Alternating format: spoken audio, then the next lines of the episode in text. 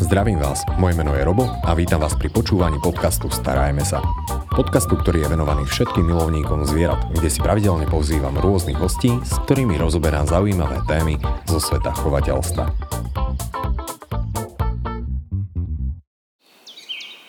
Tento podcast vám prináša sieť predajní SuperZoo.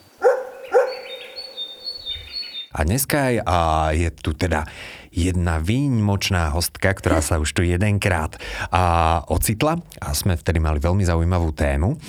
A dnes sa povenujeme veľmi dôležitej téme a možno je to o to zaujímavejšie a o to také dôležitejšie, že dnešný diel podcastu je stý nahratý podcast, takže veľmi rád by som tu privítal Martinu Čontofalskú-Michalkovú, zakladateľku neziskovej organizácie Zmysel života, kinológa a zároveň matku. Ďakujem krásne, že ste si našli čas, lebo viem, že vy máte nabitý program.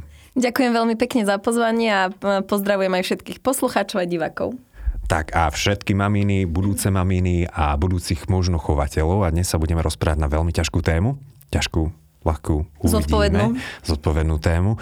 A to, ako naučiť to dieťa takému tomu zodpovednému a dobrému prístupu a k zvieratkám alebo celkovo k živým tvorom, ja by som takto na rovinu to povedal. A hneď moja prvá otázka je, že dá sa to vlastne, aby dieťa bolo spokojné, zvieratko bolo spokojné a celé a zároveň rodič, aby bol spoko a unavený? A spokojný a unavený?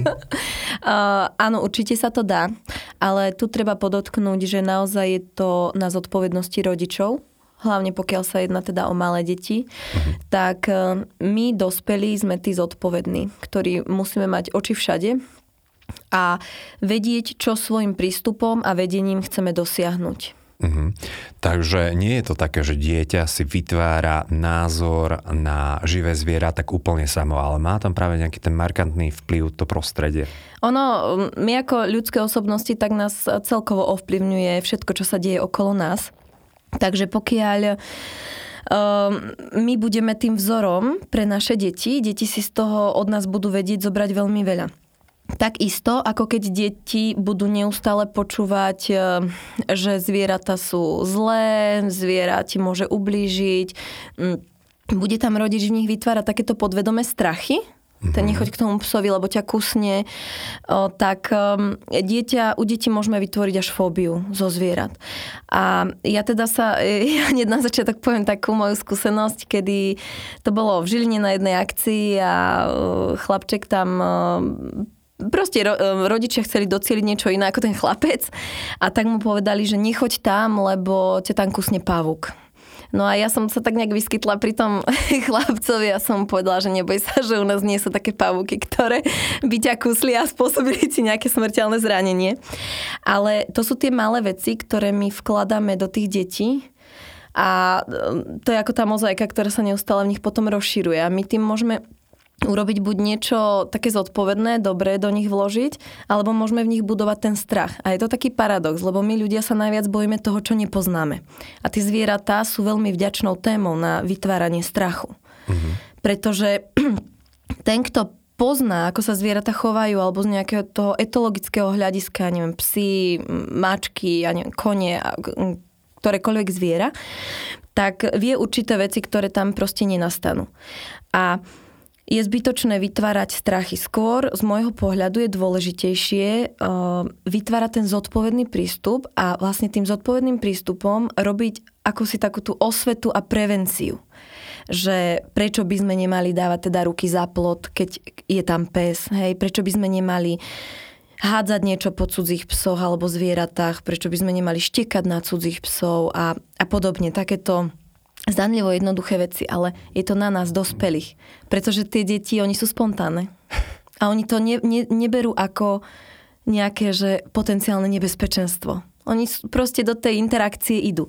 Ale vytvárať bezpečné interakcie medzi deťmi a zvieratami je na nás, dospelých. Čo môže byť celkom ťažké, lebo v dnešnej dobe, keď si predstavím, tak asi každé dieťa pozná tú rozprávku o tom zlom vlkovi, ktorý všetko zožerie, o tom lenivom medveďovi, o tej prefíkanej líške, o tej zákernej takej či onakej bytosti. Takže ono sa to tak či onak do tých hlav tých detí tak určitým spôsobom asi dostane vždy. Áno, dostáva sa to tak, to sú také tie úplne nenápadné formy, ktoré ale tam ostávajú u nás. Ne, proste nechoď do lesa, lebo ten vlk z tej červenej čiapočky ťa zje, a pritom vlk, teda keď nás nevidí, tak je spokojný, hej? To je skutočná povaha vlkov. My sa nemáme prečo bať napríklad vlkov. Ale valí sa to na nás zo všetkých strán a aj názory sú rôzne, čo je úplne v poriadku, lebo každý má proste názor založený na nejakej skúsenosti alebo na niečom. Niekto proste nemá rád zvieratá celkovo, nemá rád s nimi kontakt a podobne. Ale aj to sa dá tým deťom povedať, vysvetliť. Hej, inak možno, že tak, keď dieťa, napríklad nám sa stala taká situácia, to bolo kedysi, ešte som mala svoje prvé sučky a venčila som ich na sídlisku a pribehlo dievčatko a hovorí, opýtalo sa ma, môžem si ich teta pohľadkať? A ja hovorím, áno, môžeš, ale ukázala som jej, že teda ako správne hladkať psíky, lebo my máme v tomto také zásady, že nie halabala. No a maminka z diaľky kričala, ona proste asi nepočula, že ja som jej to už dovolila to. A ona kričala z diaľky, že nehladkaj tie psy, lebo ťa kusnú. Hej, a ja som jej teda zakričala, že nie, že nebojte sa, nikoho nepohryzie. A potom kričala ešte, že teda nemá vlhčené kapesníky, aby jej potom utrela ruky. No. Takže ono, viete, že tie názory sú rôzne, len to, ako my to podáme tým deťom, je veľmi dôležité. Mm-hmm. A to isté aj so zvieratami. Darmo budete dieťaťu hovoriť nebij to zviera, keď ono to vidí u vás. Alebo nechytaj ten mobil do ruky, keď vidí, že rodič stále má mobil v ruke. Alebo čítaj knihu a rodič nikdy pred ním žiadnu knihu neprečítal. Mm-hmm. A to sa vlastne deje aj s tými zvieratami. Že my sme tým deťom, my sme im vzorom. A deti sú špongie, teda neskutočné. Ja mám teraz 2,5, teda dcerka má 2,5 roka a to je taká špongia, ona zopakuje naozaj všetko. My sa teda venujeme intervenciám s asistenciou psíkov. Ľudia to poznajú viac pod pojmom kanisterapia. A bol o tom nahratý aj podcast? Áno. A ona chodí so mnou na intervencie. Mm-hmm. Celé programy doma. Ešte tatino ich opakuje. Proste cvičí s klojkou. Ona, tá klojka naša, tá vestička 8,5 ročná, to hovoríme, že to je jej psík. To naozaj. A lebo to vidí. Ale takisto, keby videla, že ja neviem, mi sa to ťažko hovorí. Ja podotýkam, že tieto psy, to sú tie veľké čierne psy. Áno, aj malé biele, aj veľké čierne. To je ďalšia téma. Že keby videla proste, že sa k nim správame škaredo, alebo zle, alebo ich naozaj denne bijeme, tak verte tomu, že by si tiež do nich napríklad aj kopla. Hej, alebo by ich bila. A pokladala by to za niečo úplne normálne. Za niečo normálne. Tie deti to neberú ako, že toto je zlé. Ona proste reprodukuje to, čo vidí. Alebo to, čo počujú. A deti ešte nepoznajú ten rozdiel medzi dobrom a zlom. Oni jednoducho, to až časom sa asi učíme. Tie malé deti, no takto, ja mám teda dcerku a ja musím povedať, že veľmi veľa sa tam dá toho urobiť už od malinkata. Hej, že... A to je možno otázka, na ktorú by som sa veľmi rád spýtal, že odkedy vlastne začíname deti učiť tomu pozitívnemu alebo tomu správnemu pohľadu na rôzne situácie, na rôzne živé tvory. Či už je to psík, mačka, škrečok, to je jedno. Z mojej vlastnej skúsenosti, pokiaľ mám doma psa, mám doma aj dieťa, tak od začiatku a čím skôr, tým lepšie. My máme, tak ako u zvierat, aj u ľudí, u detí sú určité vývinové štádia. Novorodenec, dojča, batoľa a tak ďalej. Predškolský vek a podobne.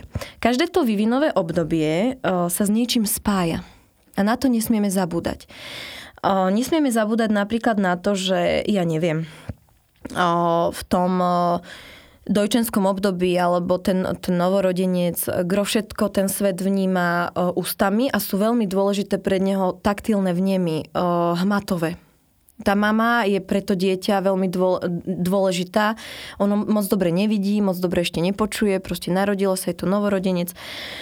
A všetko si ohmatáva. Hej, mamin hlas počúva, neviem a podobne. Veľa som sa stretla s tým, že však to dieťa je ešte malé, to nepotrebuje veľa. Áno, pretože malé dieťa dokáže spať aj 20 hodín, hej, z 24. Proste ako malé šteniatka narodená, alebo akékoľvek iné mláďa. A Tu sa deje to, že keď my nebudeme ako rodičia a zároveň majitelia psa rešpektovať určité tie vývinové obdobia, alebo nevieme napríklad o tom, tak ja teda odporúčam vždy si to naštudovať, pretože je obdobie, kedy deti začínajú skúmať všetko ťahaním, hej, dávaním teda do úst a podobne. A my keď toto vieme, tak my vieme vlastne krásne vytvárať bezpečné interakcie medzi tým dieťaťom a medzi tým psom. Pretože my vieme, že aha, tak ty máš teraz obdobie, kedy proste potrebuješ všetko skúmať ústami, tak ja ťa tými ústami k tomu psíkovi nepustím, aby si ho ja neviem, už žľaval, pokiaľ sa to psovi nepáči, hej, alebo tak. Alebo teraz máš také obdobie, že no, tak teraz všetko skúmaš ručkami, hej, a tak, no tak ja nenechám, aby ťahala. To sú aj tie, keď je babo malé, má nekoordinované pohyby. A my sme to vlastne robili tak, že keď Lesanka sa narodila, tak naše baby štvornohé, naše psíky, a boli všade. Hej, pretože v tom období, keď sa ona narodila, sme mali 8 psíkov. Teraz už máme bohužiaľ iba 6. No a oni boli všade. Ale ona, jak si vlastne položila tú ručku na toho psíka a začala tam takto, tak ja automaticky som tam bola a som ju trošku ako vystrela a tak to hladkáme. A mne je úplne jedno, že to dieťa to možno nechápe do toho dôsledku, tú interakciu, čo ja jej hovorím. Ale už sa učila od mala, že na ten pes sa hladká s otvorenou dlaňou napríklad. Hej, a podobne, že je to veľmi dôležité. Tak ako je veľmi dôležité si uvedomiť určité veci, keď viete takto, rozhodnutie mať dieťa je o obrovskej zodpovednosti rodičov. Lenže rozhodnutie mať psa alebo akékoľvek iné zviera je taktiež o obrovskej zodpovednosti tých dospelých ľudí. No a my pokiaľ akoby ideme priniesť dieťa do rodiny, kde je pes, tak by sme si mali uvedomiť, že ten pes tam napríklad s nami žije už nejakú dobu. Hej? A nemali by sme robiť to, že teraz mu všetko zakazovať, čo on dovtedy mohol. Ale mali by sme urobiť to, že aha, tak ja viem, že napríklad, no toto nie je náš príklad, lebo naše psi naozaj milujú deti a aj našu dceru, ale veľa sa s tým stretávam tak v praxi, alebo keď ľudia volajú, chcú poradiť, alebo čokoľvek, tak veľa sa stretávame s takými prípadmi, že pes má proste s tým dieťaťom problém. A potom zistujem, teda sondujem doslova, že čo sa deje. Určitá je žiarlivosť, môže tam byť. Čo sa deje? A zrazu presne toto, že psík mohol 5 rokov na gauč a zrazu tam nemôže, lebo je tam dieťa, hej? A ja neviem, ostali by tam chlpy, alebo čo. Ďalšia vec je, že ale to dieťa naše stále chodí za tým psom a ťahá ho a to a vrajme, je mi nedomine. To proste neexistuje, aby sa toto stávalo, pretože potom budeme darmo plakať nad rozliatým mliekom, že pes sa ohnal alebo tak. Ďalšia vec, čo teda takto, že sa vrátim k tomu, lebo už mi to prebieha v hlave, že vytvoriť bezpečné miesto psovi, to je základ. Aj také na ten oddych, kde naozaj, keď ten pes tam oddychuje a dieťa ešte nevie pochopiť, že toto je čas toho oddychu, tak nepúšťať ho tam proste. Nechať mu to bezpečné miesto. Ale sú aj také situácie, s tým sa stretávam pomerne často a to sú také, ja tomu hovorím, že nebezpečné situácie v tom zmysle aj v tom vnímaní tých dospelých, tej situácie. A to súvisí s tým, že my ako majitelia psov by sme mali mať povinné sa naučiť reč tela našich psov. Čo znamená? Aký prejav, čo znamená? Hej, to je vedecky proste overené, že keď ja neviem, musíme sa na túto problematiku ale dívať v celom kontexte. To nie je len tak, že pes dá uši dozadu a je to zlé, ale ten pes s nami... takto som sa na to pozeral teraz. Ja. S nami pes komunikuje neustále, ale pes nerozpráva našou rečou ľudskou, on s nami komunikuje rečou tela a do tej reči tela patria aj zvukové prejavy. No a teraz si predstavte situáciu, ktorú často s nami rodičia komunikujú. Náš pes na to naše dieťa zvrčal. No a tak rozoberáme situáciu, aká bola to. Ja viem, že je veľmi náročné a to naozaj náročné mať proste psa aj dieťa naraz. V zmysle, ak sme takí tí zodpovední, že chceme, aby bol spokojný aj pes, aj dieťa. Je to náročné. Znamená každý deň.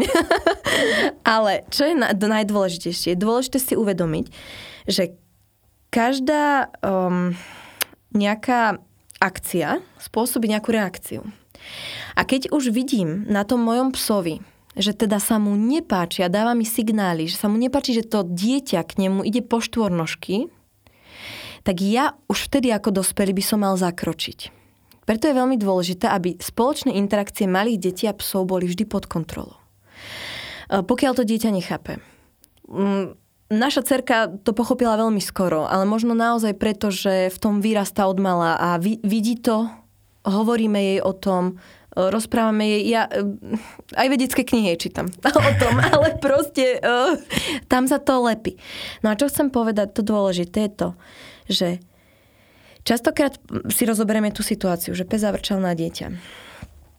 A dospejeme k tomu, že ja sa snažím tým ľuďom vysvetliť, že viete, že pokiaľ vy ste si nevšimli predošlé signály, ktoré pes vysielal voči vášmu dieťaťu, tak je dosť dobré, že ten pes zavrčal a odišiel. Pretože on dal už najavo, že toto je ten strop, že už viac nie a ja odchádzam. Ale teraz si predstavte situáciu, že je ten pes, ktorého za to niekto zbije, že proste zavrčal, hej? Lebo dá sa to rôznymi inými metódami. To spolužitie je naozaj nie tak náročná vec, len musíme ho ustrihnúť my. A teraz si predstavte, že ten pes dostal za to, že... Zavrčal. Lebo dostal, áno. Proste veľa rodičov Jasná. To tak rieši. Mm-hmm. Aj horšie. Čudovali by ste sa, ale aj horšie. A ten pes na budúce spraví čo? Aha, tak ja som za to dostal, že ja som zavrčal na to dieťa. Dobre. Ja nezavrčím. Ale on bude dávať také signály, a keď ten rodič bude voči tým signálom, nebude ich vnímať, tak on nezavrčí, ale rovno chňapne. Oženie sa. Môže skočiť. Takže viete, že položiť to na nejakú misku váh a naozaj porozmýšľať a byť tým zodpovedným dospelým, pretože tie zvieratá s nami komunikujú. A my sme tu od toho, aby sme aj tie deti naučili a presne toto je to, čo sme sa rozprávali v podcaste predtým, keď som tu bola, že my... Ja nemám rada slovičko, že musíme, lebo nemusíme, ale mali by sme, áno. My by sme mali deti učiť, že emócie sú v poriadku. Emócie je v poriadku, že si smutný, je v poriadku, že plačeš, je v poriadku, že ten pes je smutný, je v poriadku, že ten pes sa teraz nevládze hrať, nevládze cvičiť, je unavený, že sa hnevá pre niečo, to je v poriadku. Lenže my nemôžeme byť takí, že my to povieme deťom, že je to v poriadku, ale my sami to nerobíme. No tak keď chcem plakať, tak áno, sa proste rozplačem pred tým dieťaťom a vysvetlím jej to. Vysvetlím, prečo plačem, proste došlo mi ľúto, ja neviem, za nejakým našim zvieratkom, hej, za Kerinkou, ktorá minulý rok odišla. Je mi to ľúto, hej. Vysvetľujem to tým deťom. A oni keď pochopia, že aha, však tak ako ja som niekedy smutný, niekedy som šťastný, niekedy sa cítim zle, tak vlastne aj ten pes je tak. A toto je to tým príkladom, že im to... Lebo viete, vy darmo budete dieťaťu hovoriť, nerob toto, nie, toto nesmieš, toto nesmieš, toto nesmieš, toto nesmieš. Ale my akoby vždy povieme A, ale nepovieme B. Preto to ja som prestala pozerať už roky. My nemáme ani televízor doma, naozaj. My... A možno práve kvôli tomu máte viacej času vnímať práve to prostredie. Áno, ale... Áno, lebo tak nesedíme za tým. Ale viete, mňa trošku tak hnevalo, že tam sa vždy povie, že pes napadol. Alebo nejaké zviera proste zaútočilo. Vždy sa povie A, ale nepovedalo sa tam to B. Ten rozbor tej situácie. Ja som potrebovala počuť ten rozbor. Prečo zaútočilo? Keď budeme vedieť dôvody, prečo psi útočia, tak dokážeme lepšie sa tomu vyvarovať. Čo som si zapamätal, že veľmi také, že dôležité, že poznať vývojové fázy toho dieťaťa, že čo aktuálne, ako skúmame to prostredie a vedieť čítať zároveň toho nášho psíka. Určite. To je veľmi dôležité, lebo viete, je to celé o vzťahu a o komunikácii. Toto nie je o ničom inom. O vzťahu a o komunikácii. A potom hlavne o tej zodpovednosti, teda nás dospelých. Lebo ja vám poviem takto, ja teda som mama a máme momentálne 6 psíkov, 4 mačky, morské prasiatko, papagája, kačky, akvárium. Áno. Je nás veľa. A proste venovať sa. To je dôležité. Ja napríklad teraz viem, že zhodnotiť svoje možnosti. Ja ako psíčkarka, to tak mám, že stará psíčkarka, keď vidím, skúsená. že sú nejaké šteniatka alebo tak a tiež aj s manželom si koľkokrát povieme, ale ten by sa k nám ako hodil ešte do tej partičky a to, ale potom sa proste na seba pozrieme a vieme si zhodnotiť tie naše možnosti v zmysle, že vieš čo, nie, lebo pokiaľ ja sa chcem venovať naozaj tým všetkým našim zvieratám, chcem, aby boli spokojné, ale reálne spokojné. Pokiaľ sa chcem venovať našej dcérke, tak jednoducho už nemám teraz čas na šteniatko. A toto častokrát počúvam. My budeme mať bábätko a my si hneď kúpime šteniatko. Wow, ja držím palce, ale úprimne držím palce. Ale je to tak, z môjho pohľadu je to náročné. Pretože aj keď máte pomoc v rodine, aj keď vám má kto pomôcť, ale ja som to už aj vtedy spomínala, že je rozdiel mať zviera, ho vlastniť a je rozdiel mať ho, že sa mu venuje človek. Hej, ale to bola veľmi pekná myšlienka. Ale to je aj s deťmi. Venovať sa dieťaťu, venovať sa psom, zvieratám a vtedy to vlastne ide to spolužitie. Ale tá naša zodpovednosť tam musí byť. Ale toto poznám, tento príklad, lebo to je, že budú vyrastať spolu, budú to takí tí veľmi dobrí kamaráti, ale teda prináša to obrovské množstvo zodpovednosti. To je multifaktoriálna záležitosť, tam to ovplyvňuje neskutočne veľa vecí, ľudí, okolie, názory a to spolužitie. Viete aj to, teraz ma napadlo k tomuto taká vec, že tak sme sa bavili o tých vývinových obdobiach dieťaťa, tak každý pes má nejaké vývinové obdobie. Či tam je nejaké obdobie zvýšeného strachu alebo proste podobne. Tak klasický príklad je prezubovanie šteniatok. Viete, koľko problémov nastáva v tomto období, čo sa týka detí? No jasné, pretože malé deti to boli, keď sa ten psík prezubuje, kúše ich a tak. A to je proste opäť na nás. Aby sme to nebrali, čo mám robiť, naše šteniatko kúše, hryzie. To hryzenie je prírodzená súčasť vývinu. Tak ako našim deťom, keď rastú zuby, tak je tam proste, pláč, hej, niekto. Teda ja sa priznám, ja viem asi len o 2 zuboch, ktoré rastli našej dcere, lebo ona to nejaké tak prešla v pohode. Ale každý je iný, každý je jedinečný. Tak ako človek, tak aj zviera. Každý to svoje obdobie prežíva inak. A opäť je to na nás. A to zopakujem ešte 1000-krát, že na nás dospelých to je. A my sme sa bavili o ľuďoch, ktorí už teda doma majú zvieratka, že deti sú našim takým tým odrazom. A dokážem ja naučiť svojho potomka, alebo teda dieťa, takému tomu zodpovednému, a možno ani nie zo začiatku zodpovednému, ale ohľaduplnému.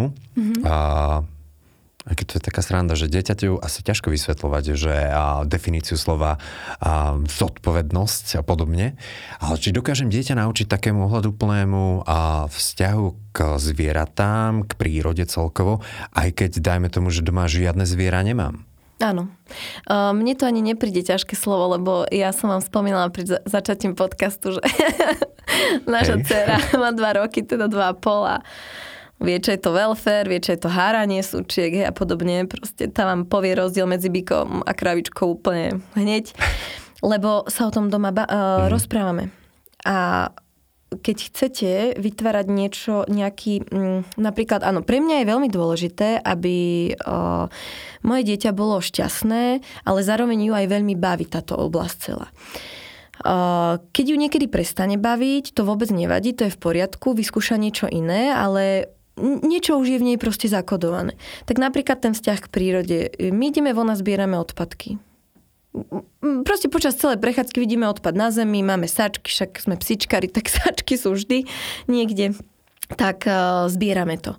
A ona už sa má, odpad, musíme sáčok, hej, vybrať a podobne. Napríklad, to je taká jednoduchá vec. Druhá vec je tá, že voči tým živým tvorom. Je to na nás. Ak to chceme, tak to dokážeme, aj keď žiadne zviera nemáme, pretože keď si zoberiete, vidíte von a toľko zvierat je všade v okolí. Sú možnosti, kde vieme to dieťa zobrať sa, pozrieť. Sú možnosti, kde možno niekoho poprosíme, stretneme sa, ukážeme si. Viete, ono to je opäť na nás. Ja tým, že som psičkarka, tak ja sa na to pozerám aj tak, že ja čítam akoby reč tela tých psov a vidím teda, že tak Lesanka, teraz k tomuto psíkovi nejdeme, lebo a vysvetľujem jej, hej, že aké dáva signály. Alebo ja neviem, minule jazdila po sídlisku na motorke a vždy ona vie, že keď ide okolo psík, zastaví. Hej, aby to nejakého psíka to môže provokovať. Proste sú psi, čo naháňajú korčuliárov alebo bicyklistov alebo rôzne ďalšie veci. Hej. Ale aj akýkoľvek proste iný psík, hej, na tých sídliskách môže ho to provokovať. Tak ona vie, že aj ide psík, tak ja zastavím. Hej. Napríklad. Alebo neženie sa do tých interakcií, že páči sa aj ten psík, ale sa najprv opýtame teda, či môže. A toto je možno fajn vysvetľovať, lebo je veľa detí, ktoré hneď sa vrhnú na toho psíka. Ano. A pritom ten psík môže mať naozaj že traumu už predchádzajúcu z detí. Tak no určite, ani len z detí. Je veľa psíkov, ktorí ľudia majú s útulkov, ktoré boli týrané. Tam je dôležité toto vysvetľovať deťom.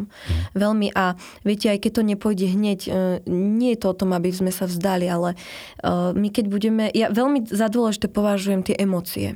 Proste ukazovať tým deťom, že tie zvieratá majú tiež emócie, tak ako my. A to úplne v poriadku. Je úplne v poriadku. Ja dám teda opäť taký príklad, hej, zo života, že naša dcerka má teda 2,5 roka a ona, keď niečo nechce, ona naozaj povie, že nie. A je to v poriadku, že povie nie. Hej, ja sa na to nehnevám, že mi povie nie. Lebo my keď chceme tie deti naučiť aj trošku samostatnému uvažovaniu niečoho, musíme byť zmierení s tým, že aj nám povie nie. Ale ona nehovorí nie v situáciách, že neviem, ideme obedovať a povie nie. Ale v situáciách, keby minule ju niekto oslovil, že poď so mnou. Ona povie nie, nejdem. Úplne to povie, proste úplne v poriadku. A to je dobré, napríklad, že ide s každým cudzím preč, hej? Toto konkrétne, hej. Áno, a vysvetľujeme proste akoby aj to na tých psoch, že je to veľmi dôležité. Alebo viete, ten náš prístup, stále hovoríme, že my u nás sa živé zvieratá oslovujú kto, alebo hovorí sa o nich ako v životnom a nie ako čo v neživotnom. Nie, že čo je to krávička, čo je to pes, čo je to mačička, ale kto je to? Krávička, kto je to? A my vlastne, ja to tak aspoň vnímam, toto nie je žiadna zásada ani nič, to sú, všetko, čo vám hovorím, mám tak akoby odpozorované, alebo je to nejaká naša prax. Ja to mám tak odpozorované, že pokiaľ my hovoríme o tých živých tvoroch ako o niekom, kto má nejakú hodnotu, lebo my vlastne vytvárame u detí týmto trvalé hodnoty. My si to ani neuvedomujeme, ale to, ako komunikujeme pred nimi, ako rozprávame, akým príkladom im ideme, my u nich vytvárame hodnoty. A oni vedia aj spred roka vyťahnuť situáciu. To oni naozaj vedia. A už takto malé deti to vedia. A my tým, že hovoríme kto, tak opäť dávame tú informáciu, že je to živý tvor. Ten živý tvor má nejakú emóciu. Ten živý tvor sa nejak správa. Niečo s tým súvisí, môže byť smutný, hladný, smedný, nahnevaný a podobne.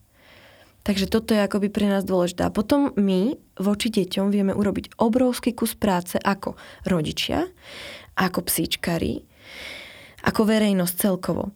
Pretože, a to je už o tej zodpovednosti, čo sa stále bavíme dookola. Lebo ja sa priznám, že poznám veľmi veľa psíčkariek, ktoré povedia, že nikdy by nechceli mať deti, lebo akože keď sa stretávajú s deťmi, tak povedia, že to je katastrofa. Hej. Toto isté poznám veľa mamičiek, ktoré sa proste desia, že k ich dieťaťu by mal prísť nejaký pes. A pritom je to naozaj o nás ľuďoch, o nejakej tej tolerancii, o nejakej tej, že... Tá inakosť, proste každý sme iný. Je to úplne v poriadku, niekto je psíčkár, niekto nechce mať deti, niekto nemôže mať deti, je to v poriadku. Ale my nemusíme stále do niečoho tlačiť. A toto je vlastne aj o tých psov. A my keď deti naučíme, že alebo iných zvieratách, že tak ten psík naozaj nechce, aby si k nemu išiel, vysvetlíme mu to, je to v poriadku. Vieme, ako byť tí zodpovední, napríklad, že na sídlisku tie deti vidia, že ľudia zbierajú po tých psíkoch. Hej. A nevidia len to, že pozerá sa niekto, či môj psík tam robí potrebu, hej, a nikto sa nepozerá, tak to proste obídem. Nie. Naša dcera opäť vie. Na sídlisku v meste sa zbiera, keď sme niekde v prírode, tak prídu lajňačikovia a tí to spracujú. Hej, proste vie. Cez príbehy sa dá deťom veľa krásne vysvetliť. Robiť si spoločné plagáty, výstrižky z novín. Jednoducho ten čas spoločne tráviť na túto tému a vtedy to ide. Ja mám takú otázku, respektíve veľmi často sa spomína, že ak dieťa vyrastá spoločne a s nejakými zvieratkami, tak má tendenciu byť empatickejšie, zodpovednejšie, s pozitívnejším prístupom celkovo k živému. Je to pravda? Nie je to pravda? Alebo záleží od... Aby to vo finále neskončilo tým spôsobom, že no, tak som počul, že dieťa, keď má nejaké zvieratko, tak bude zodpovednejšie, tak tu na škrečok. No. Staraj sa. Starajme sa. Hneď to tak poviem, že starajme sa. To aj dobre vyšlo. To takto. Emocionálna inteligencia naozaj rastie s tým, že máme nejaké zviera doma. Ale je to opäť na nás. Pretože my, keď sa dieťaťu a zvieraťu venujeme, tak to dieťa to vidí. Môžeme spoločne, napríklad, vymeniť tomu morskému prasiatku, alebo tým morským prasiatkám, alebo tomu škrečkovi, meniť piliny, meniť krmivo, opäť vysvetľovať všetko. Ale akoby urobiť takú vec, že tak my keď máme doma zviera, tak môže to na teba pozitívne vplývať, tak ja ti teda toho škrečka kúpim a nechám to na teba, tak to určite nie. Tu je veľmi dôležité, aby rodičia boli žití s tou rolou, že si v podstate kupujú ďalšie dieťa. To zviera je ako ďalšie dieťa, čo sa týka starostlivosti, financií, čo sa týka aj emócií, strachu. Veď keď sa niečo so zvieraťom deje, bojíme sa. Hej, ideme na veterinu, skúmame, čo sa stalo. Na tomto všetkom, keď kooperujeme, spolupracujeme s tým dieťaťom, tak vtedy to má význam. Ale to nefunguje tak, že my dieťaťu zaobstaráme zviera, lebo však dnes si zaobstarať zviera je veľmi ľahké, jednoduché, ale tie dôsledky sú potom častokrát strašidelné. Vyhodené zvieratá, v lepšom prípade v útulkoch, alebo pri kontajneroch proste, minule som tam šla králiky niekde s klietkou pri kontajneroch a to, že zoberte si ma, ešte tam odkaz, to sú veci, ktoré ja osobne by som si najprv poriadne rozmyslela, naštudovala. Tak ako tá otázka mať dieťa je o zodpovednosti, tak naozaj si proste preštudovať, čo to obnáša mať aj to zviera a hlavne si uvedomiť, viete, také úplne jednoduché veci, že tak keď sme rodina, ktorá rada chodí na dovolenky, a nechceme zobrať zviera, tak bude sa nám mať o to zviera kto postarať. To isté. Chceme si kúpiť psa, alebo kúpime si ho,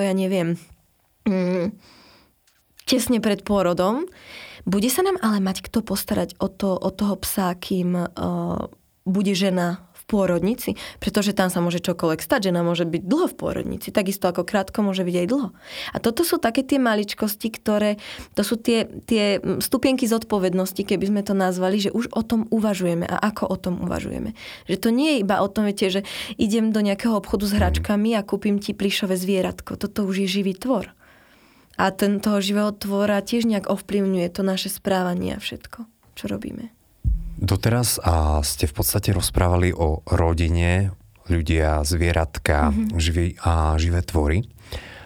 Ale ja mám troška otázku aj na ten školský systém, alebo ešte predškolský systém, škôlka. Do akej miery to dokáže ovplyvniť vnímanie týchto zvieratiek? Ja nepracujem v školskom systéme a teda neviem, akým spôsobom, už si nepamätám, ako nás to učili v škôlke o tých zvieratkách, ale viem, že vždy sa dávajú príklady na nejaké sliepočky a mačičky a kačičky. Že či aj tu nás sa vieme spoľahnúť na to, že... Ja rozumiem. Aby som to teraz nepokazil úplne tým, že či to troška to dieťa tak nepokazí. Dajme tomu nejaké príklady alebo ostatní spolužiaci. My ako rodičia sa musíme asi naozaj zmieriť s tým, že naše dieťa príde do kontaktu so širokou škálou ľudí. Čo mňa fascinuje na tej zvieracej ríši, ale v podstate aj na tej ľudskej ríši, je to, že tá rôznorodosť. Keby sme boli všetci rovnakí, tak by to bola nuda. Ale tak, ako sme každý iný, tak musíme aj počítať s tým, že každý je na niečo inak zameraný. Niektorú pani učiteľku viac bavia športové aktivity, niektorú pani učiteľka sa venuje viac spevu, kresleniu, a tak a podobne. Čo sa týka týchto záležitostí, toho ovplyvňovania detí, tak jasné, že si oni aj z domu nosia svoje vlastné skúsenosti. To, čo hovoria rodičia, väčšinou hovoria deti. Čiže pokiaľ rodič nemá rád zvieratá, áno, tak stretáme sa aj s deťmi, ktoré proste prídu s takým názorom. Lenže čo je paradox u tých malých detí, že oni moc poriadne nevedia, ako to myslia. Pretože my potom prídeme so psíkmi do takého prostredia a oni povedia, že napríklad, že ja neviem, že fuj psík, hej, alebo aj také sa stane, ale v zápäti ho hladkajú a sú šťastné, že je tam. Že oni to proste len majú niekde napočúvané. A čo je tuto dôležité je, že ja viem, že každý sa nemôže všetkému venovať dopodrobna. Toto mi je úplne jasné, lebo to by sme sa zbláznili. Ale ja som v rámci svojej diplomovej práce na škole napísala teda takú diplomovku tak, na tému, že návrh efektívnej akoby metodiky pedagogických intervencií s asistenciou psov na základných školách, ktorá vlastne vyplýva z vlastnej praxe. A je táto metodika využiteľná aj v predškolskom veku, aj ďalej. Len chcem ju vydať, ale ja proste nemám čas sedieť za tým počítačom, lebo potrebujem to ešte upraviť. Ale čo chcem povedať, že možno také tie iba základy by bolo dobré, hej? Že tie zvieratá sú živé, cítiace, mysliace tvory. To je základ. Lebo my sa naozaj veľa, ako ste hovorili na začiatku, vo veľa knižkách, v mnohých básničkách, veď ja, keď čítam básničky nejakého zvieratka, tak ja kým nahlas poviem nejakú, alebo prečítam, tak si ju naozaj ja prečítam najprv. Ale toto je moja oblasť, viete, že ja sa jej venujem tejto oblasti, že ja v mnohých básničkách, to je proste čisté množiarne. Akože sú také básničky o zvieratkách, hej, že kde ja neviem, naša mačka Micka má už štvrtýkrát mačatá. No prečo nie si vykastrovaná Micka? Už napríklad. A moja opäť naša malá dcerka rozumie tomu, čo to je taká kastrácia, lebo odkedy teda sme sa presťahovali, tak k nám začali chodiť mačičky, ktoré proste zachraňujeme. Ja už máme 4, ale každá z tých mačičiek je alebo bude vykastrovaná, keď príde ten vek, pretože a ona rozumie tomu. Pretože jej to opäť vysvetľujem cez tie príklady, čo sa deje, čo vidíme na tých uliciach, prečo je toľko opustených zvierat, potom zrazených, zranených. A toto by ma zaujímalo, že akým spôsobom aj rozprávať s deťmi a že či vôbec rozprávať aj o tých, že naozaj že smutných, lebo povedali ste, že netreba jednoducho nejako tajiť tie emócie, že treba jednoducho pracovať s emóciami, ukázať, že aj my máme ako dospeláci emócie, ale že či s deťmi presne, že rozoberať tie opustené mačky, to, že jednoducho tu je zrazená mačka, že ako reagovať, alebo ja sa potom aj priamo spýtam na to, že ak náhodou sa stane, lebo asi všetci si týmto prejdeme, kto sme mali, či už to psíka, mačku, hocaké zviera, že jednoducho to zvieratko tu jedného dňa nebude. Že ako toto preklenúť, lebo to je tá výzva. Áno, ono je veľmi pekné, keď sa s deťmi bavíme o tých pozitívnych veciach. Ale ten život je proste aj o tej druhej stránke. A tá druhá stránka je to, že proste je faktom, že ľudia sa nevždy pekne správajú k zvieratám, že ich týrajú, že im ubližujú, že ich zbytočne množia, že ich vyhadzujú. A ja vždy tak hovorím, že primerane veku treba rozprávať s dieťaťom aj o tomto. Ja sa teda s dcerkou o tom rozprávam. Ale potom ona naozaj rozumie potom, že prečo vlastne je napríklad potrebné zachraňovať zvieratá. Hej? Prečo je potrebné kastrovať tie zvieratka. Že proste, ja jej vysvetľujem, že ľudia sú všelijakí. Áno, sú ľudia rôzni. Proste sú aj takí, ktorí nemajú pre niečo radi zvieratka a sú aj takí, ktorí sú im schopní ublížiť. Ale stále sú aj takí, ktorí robia kus dobrej roboty v tejto oblasti a ktorí ich vedia zachrániť. Napríklad toto je aj... tak ale ja už to mám takú, nazviem to, že choroba z povolania, že my už sme prešli aj témami, ako je naozaj, že čo to znamená chov psov s preukazom o pôvode a čo to znamená teda tá množiareň a podobne. Hej, že aké sú tam rozdiely. Ale nebať sa týchto tém, pretože oni sú súčasťou. Ale to, ako to aj my rozprávame, je veľmi dôležité. Či to povieme s nejakou takou emóciou, primerane, hej, alebo či... Rozplakať sa tam môžeme, pretože nie všetko ustojíme, to je opäť emócia, ale vysvetlím to tej malej, že prečo teda som sa teraz rozplakala, že mi to došlo ľúto napríklad a podobne. Ale ono... nerobiť z toho možno niekedy takéto, že viete, také tie strachové veci, že to preklapame do nejakého toho extrémneho strachu a tak. Takže rovnako, alebo možno ešte dôležitejšie, ako čo hovoríme, je pre tie deti a z hľadiska ich vnímania aj spôsob, akým tak, to hovoríme. Áno. To máte ako aj spôsob, akým rozprávate. Ja to dostávam normálne školu života. Pre pána Jana.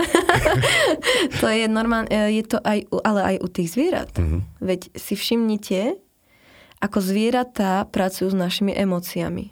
A toto deti vedia neskutočne. Zoberte si, prečo sa hovorí, že by ste, keď ste nahnevaní, alebo ste proste nejak vnútorne rozladení, by ste nemali cvičiť so svojím psom napríklad. Pretože ten pes to vycíti a ten pes funguje úplne inak, keď ste v pohode. A to dieťa, to je na veľmi rovnakom princípe. My sme sa rozprávali o tom, že akoby často zakazovať deťom úplne všetko, ale neponúknuť im nejakú alternatívu moc význam nemá. Lebo predstavte si, že vy ste ten malý človečík alebo ten pes a stále nesmieš, toto nie, tamto nie. Ale vy nechápete prečo.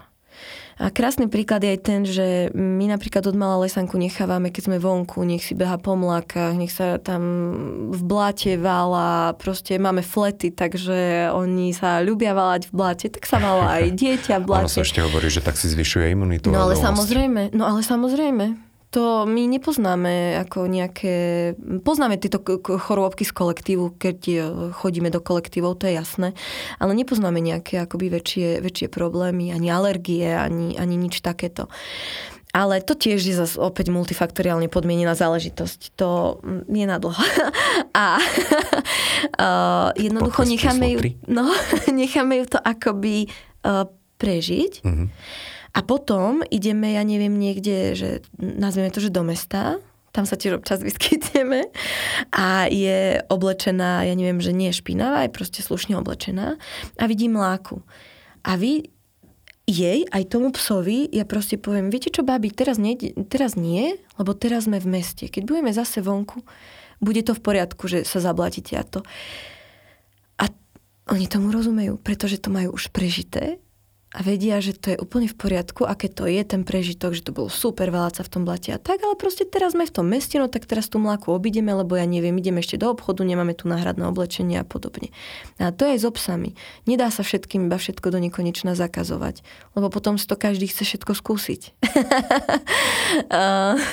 To je to, že utrhnúť sa potom z reťaze. No, ale samozrejme to hovorím v týchto akoby kontextoch, hej, lebo to tiež by sa dalo rozvetviť a to.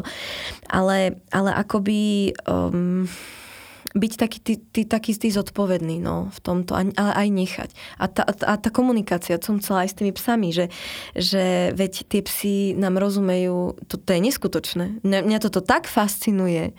To je vždy na intervenciách niekto povie, a to tam vám tak rozumie a ja vravím, že no akože je tam vzťah, máme vzťah vytvorený, lebo stačí sa niekedy pozrieť a proste ten psík vie, alebo ja neviem, ukážem toto, hej, ľahne si, ukážem takto, zostane.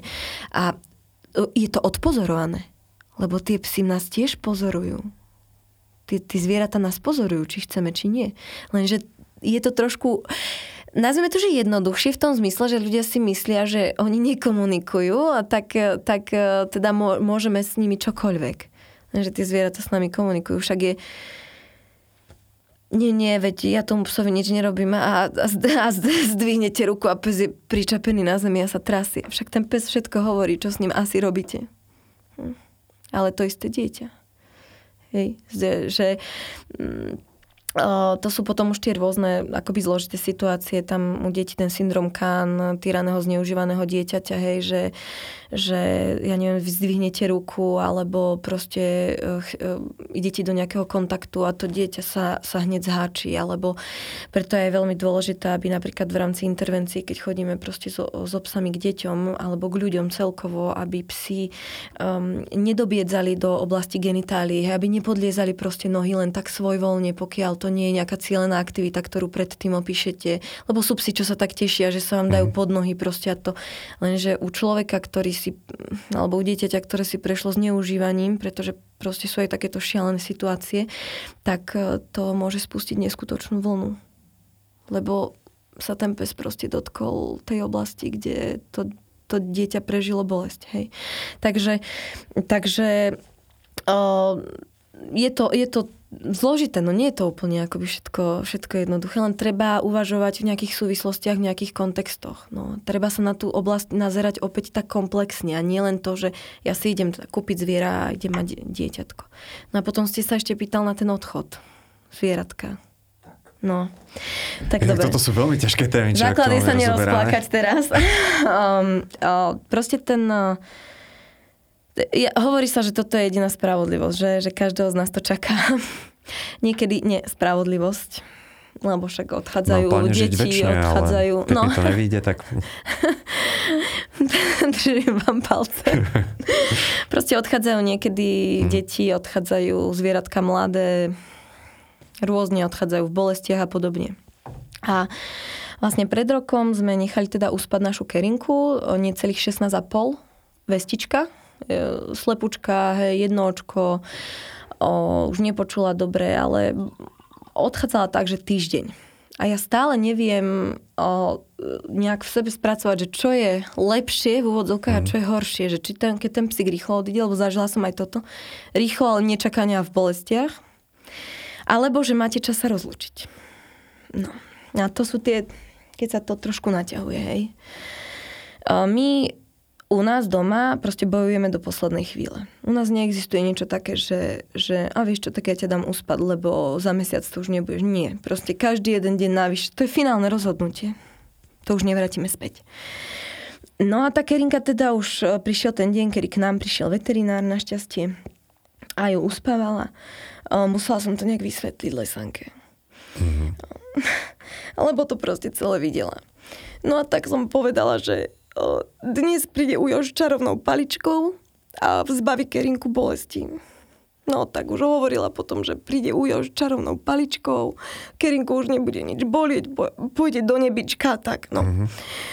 Takže, pardon, to sú tie emócie, že je to proste o tom, ako to tomu dieťaťu podáme. Ona bola malá, mala proste 1,5 primerane veku, cez príbeh. To už nie je to tínedžer, ktorému to proste vieme inak vysvetliť. Cez tie príbehy sa mi to akoby osvedčilo, že je to pre tie deti znesiteľnejšie. No a doteraz, a potom sme si ju vlastne išli spáliť, no tak sme sa zahovorili, že Kerinka poje výťahom do nebička, takéto, no. Čítali sme jej tam knižku takže na rozlúčku, no, cez príbehy. Cez príbehy. Mm-hmm.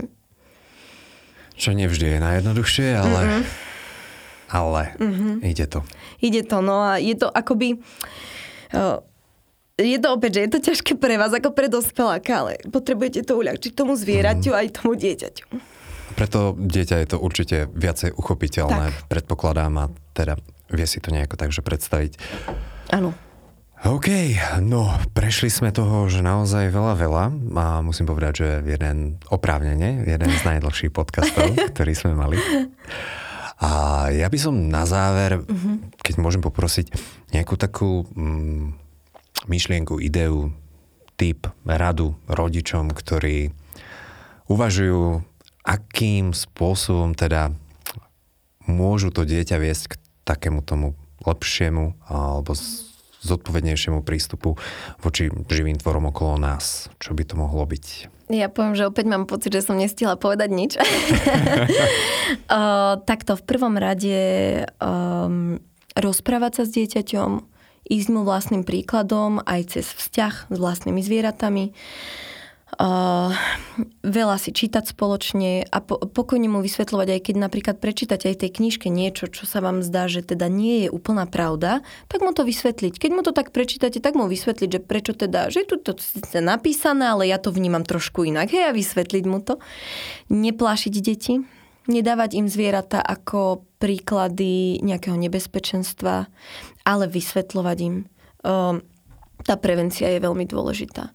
Ja som vlastne zabudla ešte povedať pri tých škôlkach a školách to, že by bolo veľmi dobré a snažíme sa o to a budeme sa snažiť, aby sa aspoň tie základy dostali do nejakého toho kurikula primárneho vzdelávania už v škôlkach aj školách, kde by vlastne deti si mohli prejsť takým tým úplným základom, napríklad reč tela psa, tie emócie psov a podobne, hej, alebo zvierat. Ďalšou vecou je, idú Vianoce. Pre mňa neexistuje zviera ako vianočný darček. Zviera má byť premyslená kúpa, alebo zaobstaranie si zvieratka má byť premyslené rozhodnutie dospelých ľudí, ktorí žijú v domácnosti, ktorí vedia, že to bude súčasť, že to zvieratko bude súčasť ich rodiny a že to dieťa bude častokrát potrebovať pomoc rodičov po všetkých stránkach. Finančnej, s venčením, no podľa toho, aký to je druh zvieratka, so starostlivosťou, s veterinou, so všetkým. Nerobiť také tie prekvapenia typu Vianoce, že Vianoce, lebo keď si už len zoberiete túto tému Vianoc, ja sa musím ešte pri nej chvíľu pristaviť, tak si zoberte, že Vianočné prázdniny sú koľko? Ja už nie v školstve dlho, ja si to nepamätám, 2 týždne? Asi. Ja sa priznám, do 6. januára, počkajte, do 6. januára a začína sa pred Vianocami, takže proste tak nejak, áno, aj keby boli 3 týždne. Tento rok Vianoce vychádzajú na víkend, mám ten feeling. No, takže dobre, dajme tomu, že 2,5 týždňa sú prázdniny. Ja vždy, keď som viedla deti už v školskej družine, v školskom klube detí, tak sme si hovorili, že teda ak by ste si chceli zaobstarať zvieratko, tak to robte aspoň na tie letné prázdniny, ktoré sú 2 mesiace. Lebo 2 mesiace sa máte čas venovať tomu zvieratku. Kdežto tie 2 týždne, veď to je veľmi rýchle. To útečie ako voda. Hej. Je ešte zima, ale šteniatka koľkokrát nemôžu ani chodiť von. Nenaučia sa tej hygiene. Potom sa ich ľudia zbavujú, lebo proste im stále cikajú, kakajú doma. Ale to je iba nenaučené. Hej. Takže byť takým tým zodpovedným rodičom vo vzťahu a vytvárať čo najviac pozitívnych interakcií a hlavne bezpečných medzi deťmi a zvieratami. To by som asi tak rada odkázala aj rodičom, aj všetkým dospelým. Že byť príkladom. A ja veľmi pekne ďakujem za tieto slová. A našim dnešným hostom bola Martina Čontofalská-Michalková. Ešte raz ďakujem. Ďakujem aj ja veľmi pekne za pozvanie. Počúvali ste podcast Starajme sa s Robom Šemerom a ak sa vám tento podcast páčil, môžete sa prihlásiť na jeho odber v aplikáciách Apple Podcasty, Google Podcasty, Spotify, rovnako nás nájdete na YouTube a všetky nahraté časti nájdete aj na internetovej stránke starajmesa.sk.